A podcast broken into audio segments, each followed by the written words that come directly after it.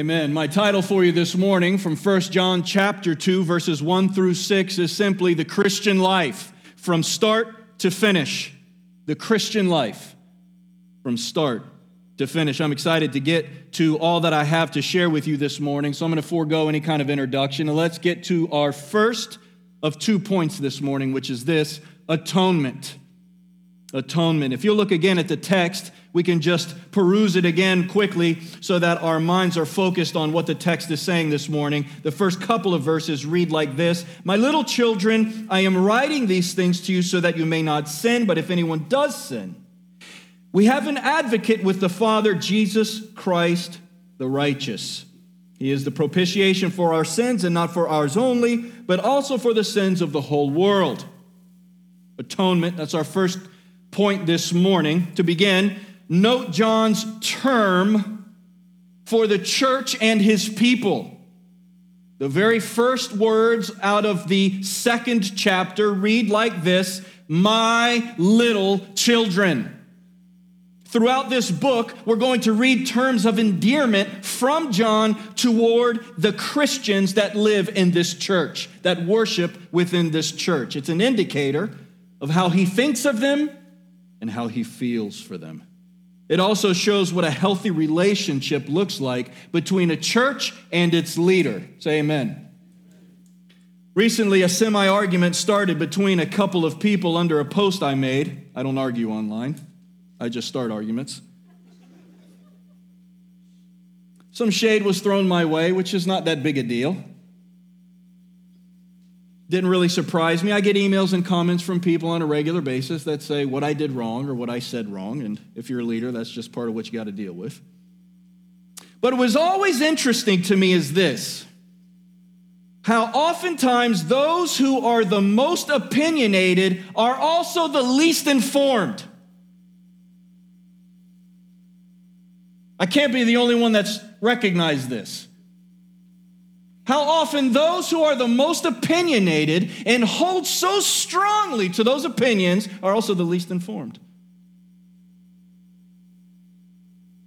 In this particular case, an argument over pastors and churches and church membership started, and this person suggested that they requested a conversation with me about issues, and I ignored them. Of course, it's nonsense, but the accuser can say whatever they want to because I'm not their pastor. They have no membership here and therefore have zero accountability to me or to you. I didn't lose a moment's sleep or thought over it. I say all that to say this, church. It's about identification. You hear what I said? It's about identification. Some people have a problem with everybody because they don't identify with anybody. Let me say this again because you got a few of these people in your life and you can't figure out what their issue is. Some people don't identify, have a problem with everybody because they don't identify with anybody. I know my identity. I know who I am in Christ, and what's more, I know that I am the pastor of First Baptist Cutler Ridge. My church family comes first, always and forever. I have friends who have needs. I have friends that say, Will you do this wedding? Or if someone passes away and people are in grief, will you please do this funeral? And I try to do what I can for those who are in Christ and that we know. But no one comes in front of my church family. No one. You can ask Patty, we get calls on a regular basis. Will you do the wedding? Will you do our counseling? And the answer is always, What, Patty? No. No. Because my family comes first. And I'm working too hard for my family to spend my spiritual, emotional, and mental energy on people who are not in my family. Well, thank you. I appreciate that. The reason I bring this to your attention is because whatever other church has rogue members, or whatever other Christians are supposedly too good for those of us who are covenant members of a church. Whatever their issues are, they're not my issues. And they shouldn't be your issues either. To use John's words to his church, we're family. Family means something. Membership means something.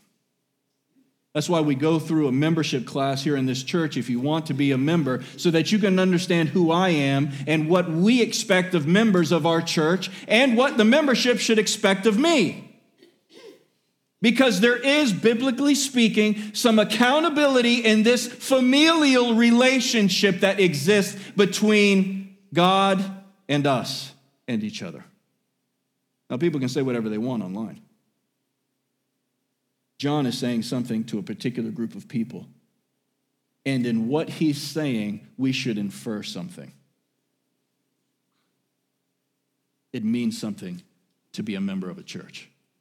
Amen? It means something to serve as a member of a family of a church. Continuing with verse 1, getting to the purpose statement, John says, My little children, I am writing these things to you so that you may not what? Sin. Church, everything that he's written so far, what's in this letter thus far, and everything that he's going to write in this letter is to encourage these Christians to reject sin. Now, we've already been taught in chapter one, if you missed it, go to our podcast on iTunes or our website to catch up. That one, we are all sinners. And two, we need to repent and confess our sin to God through Jesus Christ for their forgiveness of those sins. Here, John reiterates that. Again, verse 1, if you look at it with your eyes, my little children, I am writing these things to you so that you may not sin. But if anyone does sin, get this, we have an advocate with the Father, Jesus Christ the righteous. And verse 2, he is the propitiation for our sins, and not for ours only, but also for the sins of the whole world. There's a lot in these two verses. Let me break down a few important points that I think are uh, tantamount to what John is trying to get us to understand. First, I want you to note that Jesus, he says, Jesus the righteous, is our advocate with the Father. Jesus is our advocate. We have no other advocate with the Father. Did you hear that? We have no other advocate with the Father. Mary, the virgin who gave birth to the incarnate Jesus, isn't beside the Father on your behalf. So don't bother with Hail Mary, full of grace, the Lord is with thee. There are no saints next to the Father advocating for you, so don't bother praying to Francis or Anne or Michael. There's no one around the throne interceding on your behalf. There's only one person advocating for you in heaven, and his name is Jesus the righteous. Amen.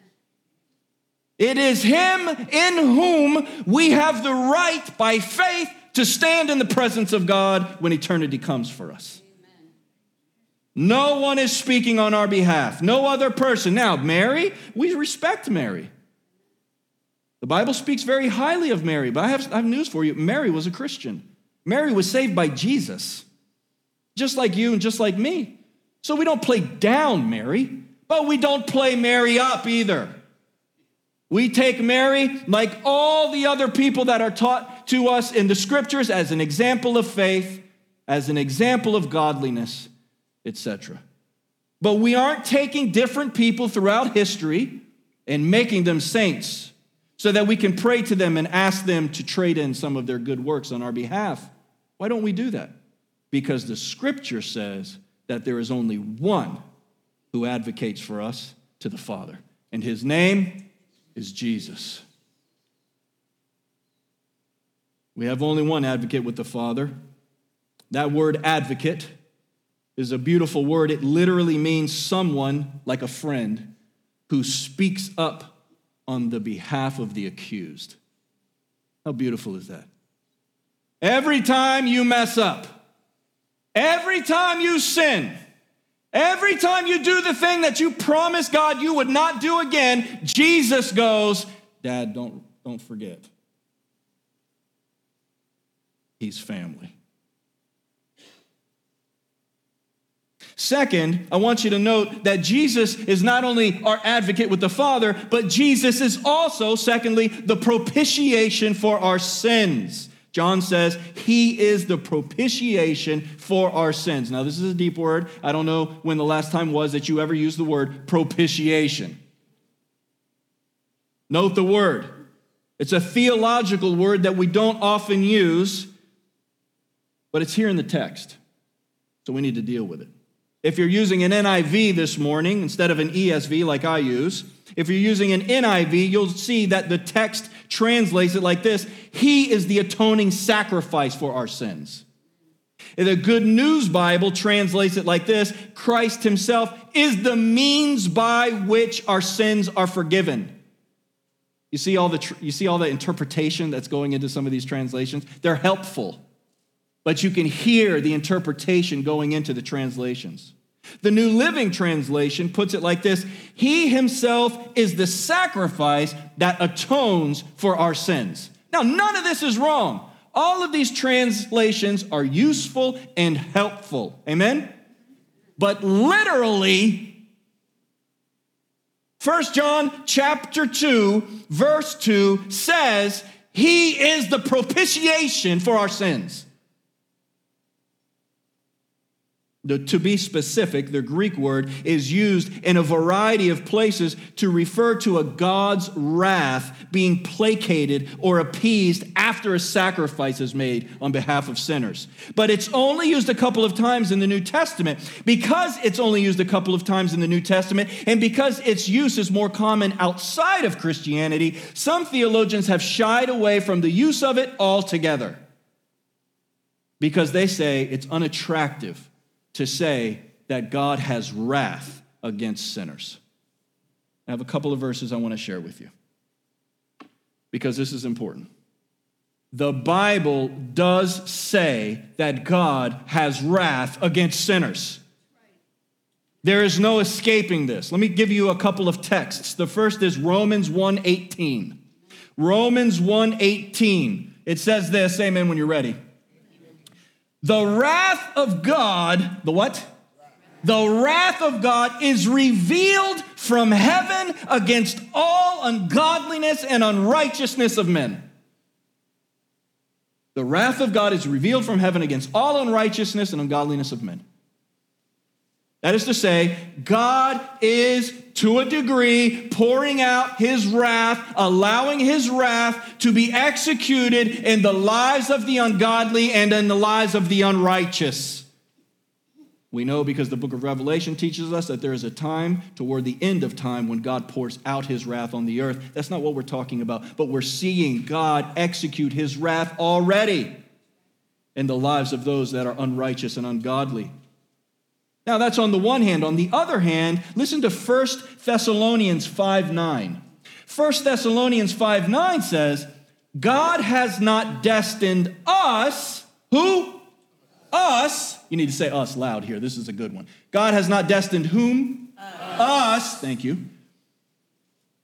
To wrath. He has not destined us to wrath, but to obtain salvation through our Lord Jesus Christ.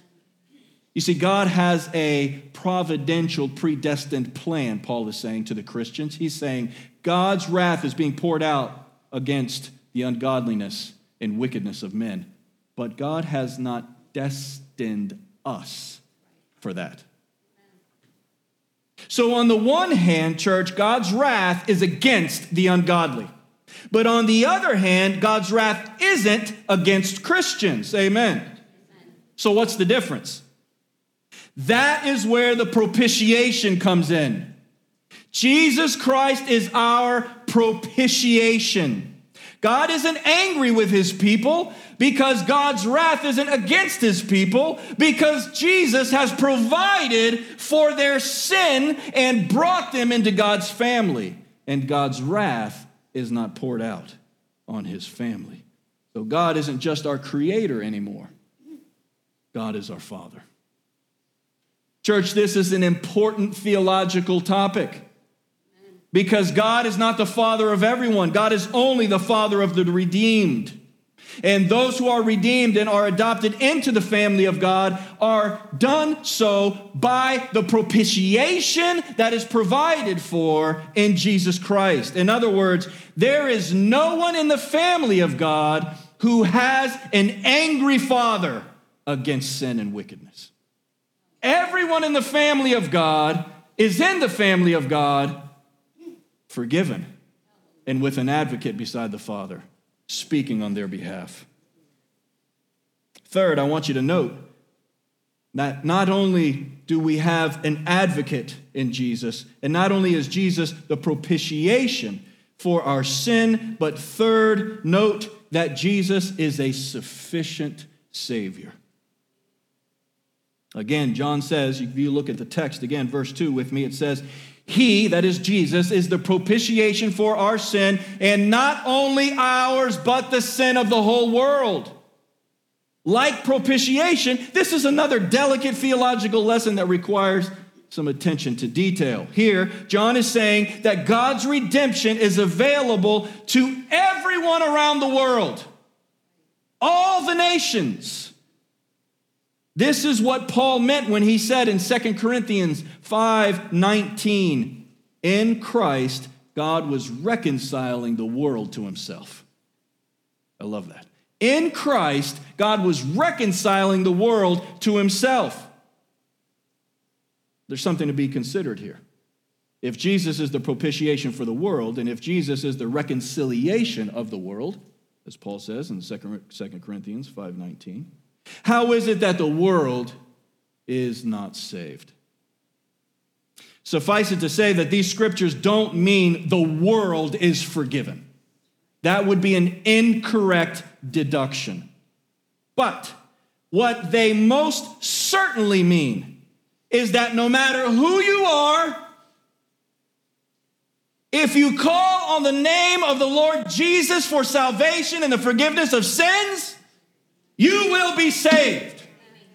Doesn't matter who you are, doesn't matter where you're from, whether you've got a religious background or not, whether you grew up learning the Bible or not, doesn't matter if you're rich, poor, educated, or ignorant, it's irrelevant because the scripture says everyone who calls on the name of the Lord will be saved. And why is it that the promise comes from the scriptures, from our mouths to those that don't know Jesus? Because Jesus is the propitiation for the whole world, not just those of us who are already saved.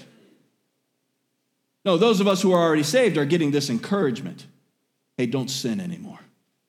Say no to sin. We have an advocate with the Father.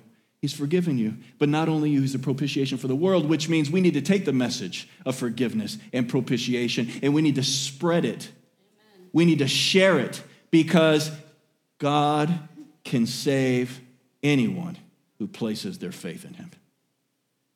So, well, how does that work out in God's providence and God's election? That's his business, that's not our business. Deuteronomy 29 29 says that the secret things belong to the Lord, but those things which he has revealed, he has revealed to us and to the next generation. There are some things that are God's business, church. There are some things that we can sit down and think about and philosophize and theologize over. We can even disagree about the shade of this or the shade of that, but we cannot disagree about this. Anyone who calls on the name of the Lord will be saved because Jesus' propitiation is for the world. Doesn't matter where you come from. The promise is that his propitiation was sufficient for anyone who calls on him. Anyone calls on the name of the Lord, they will be saved. Even this guy? Yeah, even that guy. Even that lady over there? Yeah, even that lady over there. You cannot truncate the grace and mercy and love of God that is sufficient to save sinners. There is no boundary in God's love. It overcomes divisions and categories. It overcomes groups and factions. It surpasses sin. And where sin abounds, His grace abounds much more.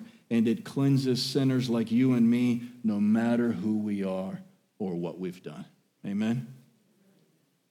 Before we go to our next point, church, under this point of atonement, let me challenge you.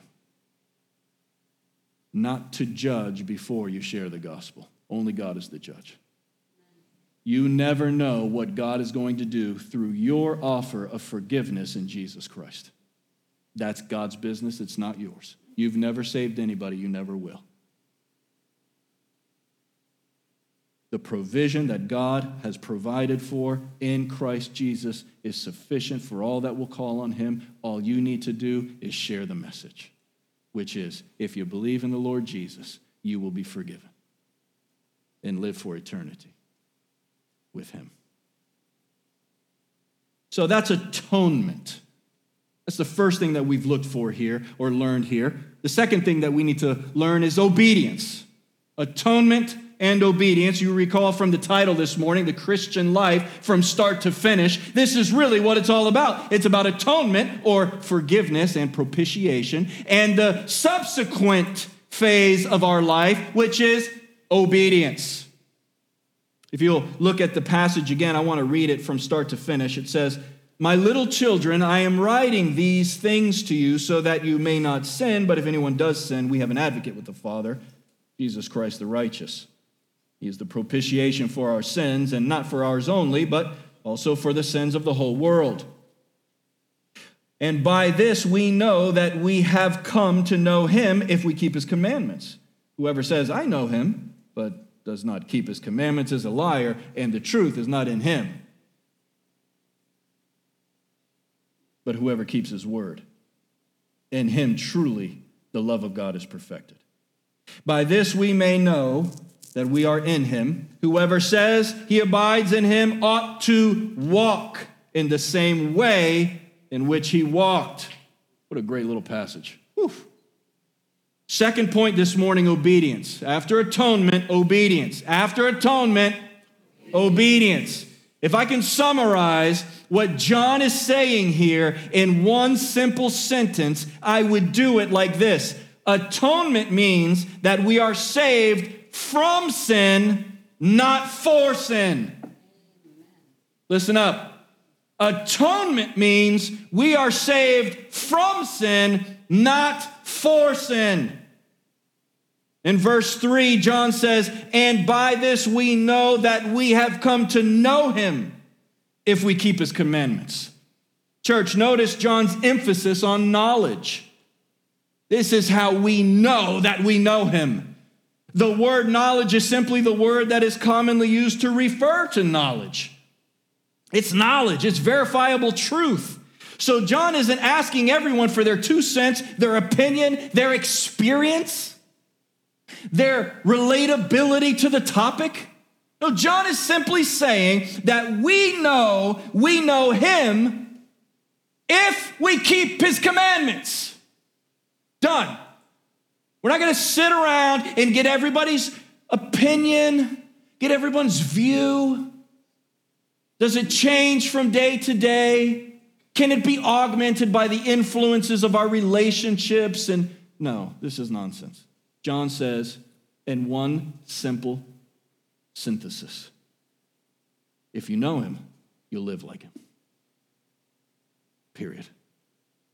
That's how we know. It's not about talk. It's not about appearances or images. It's not about how many degrees we have. It's not even about how many verses we have memorized or how often we go to church. We know that we know him if we observe his commandments. And then the negative is stated in verse 4. The negative is stated in verse 4 Whoever says, I know him, but does not keep his commandments is a liar, and the truth is not in him. Which suggests something for us that when people are impacted by the truth, there is change. We talked about this a few weeks ago. When people are impacted by the truth, there is an inevitable change. Here, John is saying that. If you say you know him, but you don't live the way that he's told you to live, there's no truth there. You're lying. John adds in verse 6 whoever says he abides in him, that is to say, lives in him, dwells in him, remains in him, Whoever says he abides in him ought to walk in the same way in which he walked. This is the definition of discipleship. Discipleship is all about the student master relationship, that the student lives like and looks like the master. In our case, our mentor, our master is Jesus Christ. Amen? Our lives should reflect Jesus' lives. Our words should reflect Jesus' words. If we bump into somebody who is supposedly a student of someone we know, but they don't talk like them, they don't act like them, and they don't believe like them, we would immediately say, Yeah, I doubt very much that you are a student of that person. And that's what John is saying. John is saying, if we are disciples of Jesus Christ, then our lives will show it. If we say we are disciples of Jesus Christ and our lives don't show it, John says, you're a liar.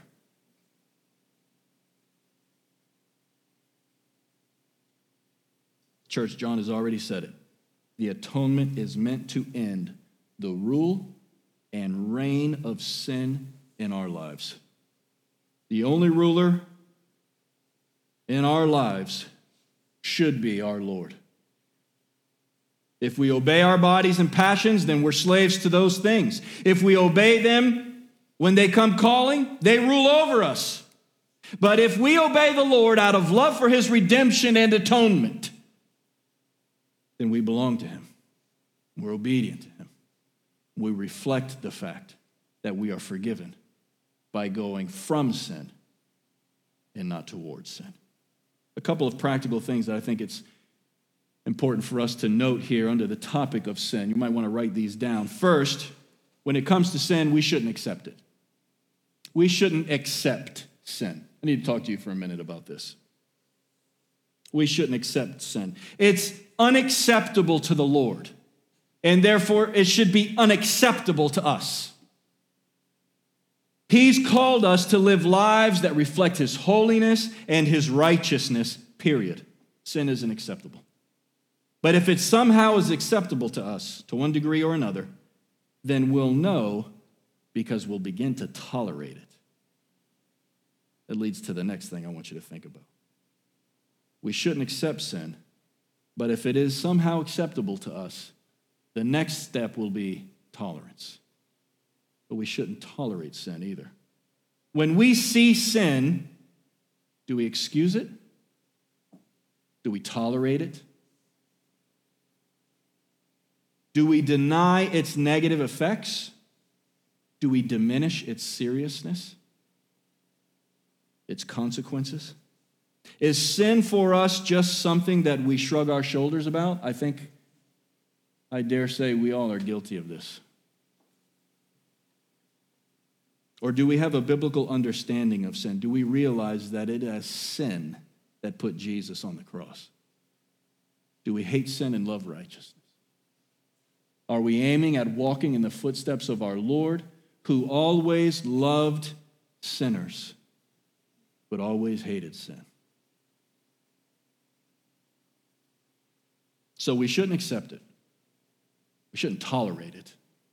Thirdly, we shouldn't manage it. We should not be managing sin. This is a, a bit more intricate. You know what management is? Management occurs when you know it's wrong, but you're obstinate and you refuse to surrender that sin to God because you think you can handle it. You know, some of us have addicts in our family. We see management, we know it when we see it. We can see it a mile away, right? That guy can't handle it, but I've got it under control. Those are famous last words you know anybody who has a situation like that in their life, you know when management of sin becomes a prominent feature.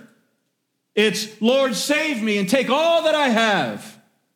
But I'm going to hold on to this thing right over here because I like it. Or because I like her. Or because I like him. We have serious shortages in the conviction department when it comes to things like this. We should be serious about the righteousness that Christ is calling us to in view of the atonement that he has provided for us. We should be walking in the way that he has called us to walk, which suggests momentum and progress and forward motion. Not accepting Jesus, whatever that means, and then sitting down and playing in the dirt. We should be following him faithfully not accepting, not tolerating, and not managing sin, but giving it to Him, fighting back against the unrighteousness and the wickedness that's in the world and in our own hearts for the sake of the one who advocates for us and has provided the atonement. Listen, this covers relationships that we shouldn't have but won't end. Some of you are entertaining relationships that you have, but you shouldn't end, that you, but you should end because they're not in God's will for your life. Habits that we shouldn't have, but we won't end because, well, we like the habit. That thing or that person, that one that's causing you to manage what God calls sin. If you can't today cut them off and out of your life, you have a sin problem. And you've got to come to terms with that. Doesn't mean that you're not a Christian.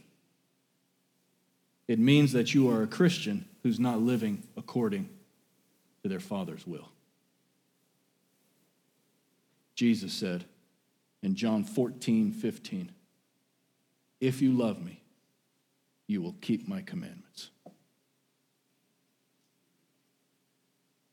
Church, that's what we need today a revival of people within the church who actually believe the words that Jesus spoke. If you love me, you'll keep my commandments. I love what C.S. Lewis said. Are we creating nice people or new people? We're not aiming at politeness, we're aiming at regeneration.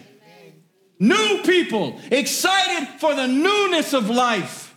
The atonement that's been provided for them, paving a way for a new passion and a new interest that is baptized in the will of the Lord. We need people, a revival of people who are excited about godly convictions and who believe in the Word of God. We don't need more conservatives. We need more people sold out, wholeheartedly committed to Christ and His Word. We don't need more political commentators. We need more people sold out, wholeheartedly committed to Christ and His Word. We don't need more doctors and politicians and so called educators talking about every facet of life and their view of every angle, of every jot and tittle. What we need are people who are sold out wholeheartedly for Jesus and His Word. I love what John Stott once wrote. He wrote, The proof of love is loyalty.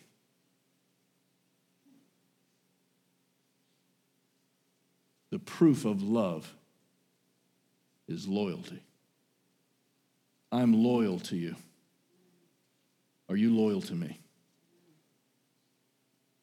Our Lord is loyal to us. Are we loyal to him?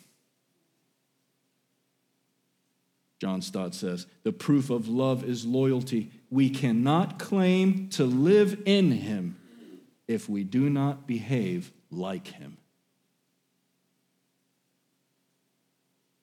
Atonement and obedience.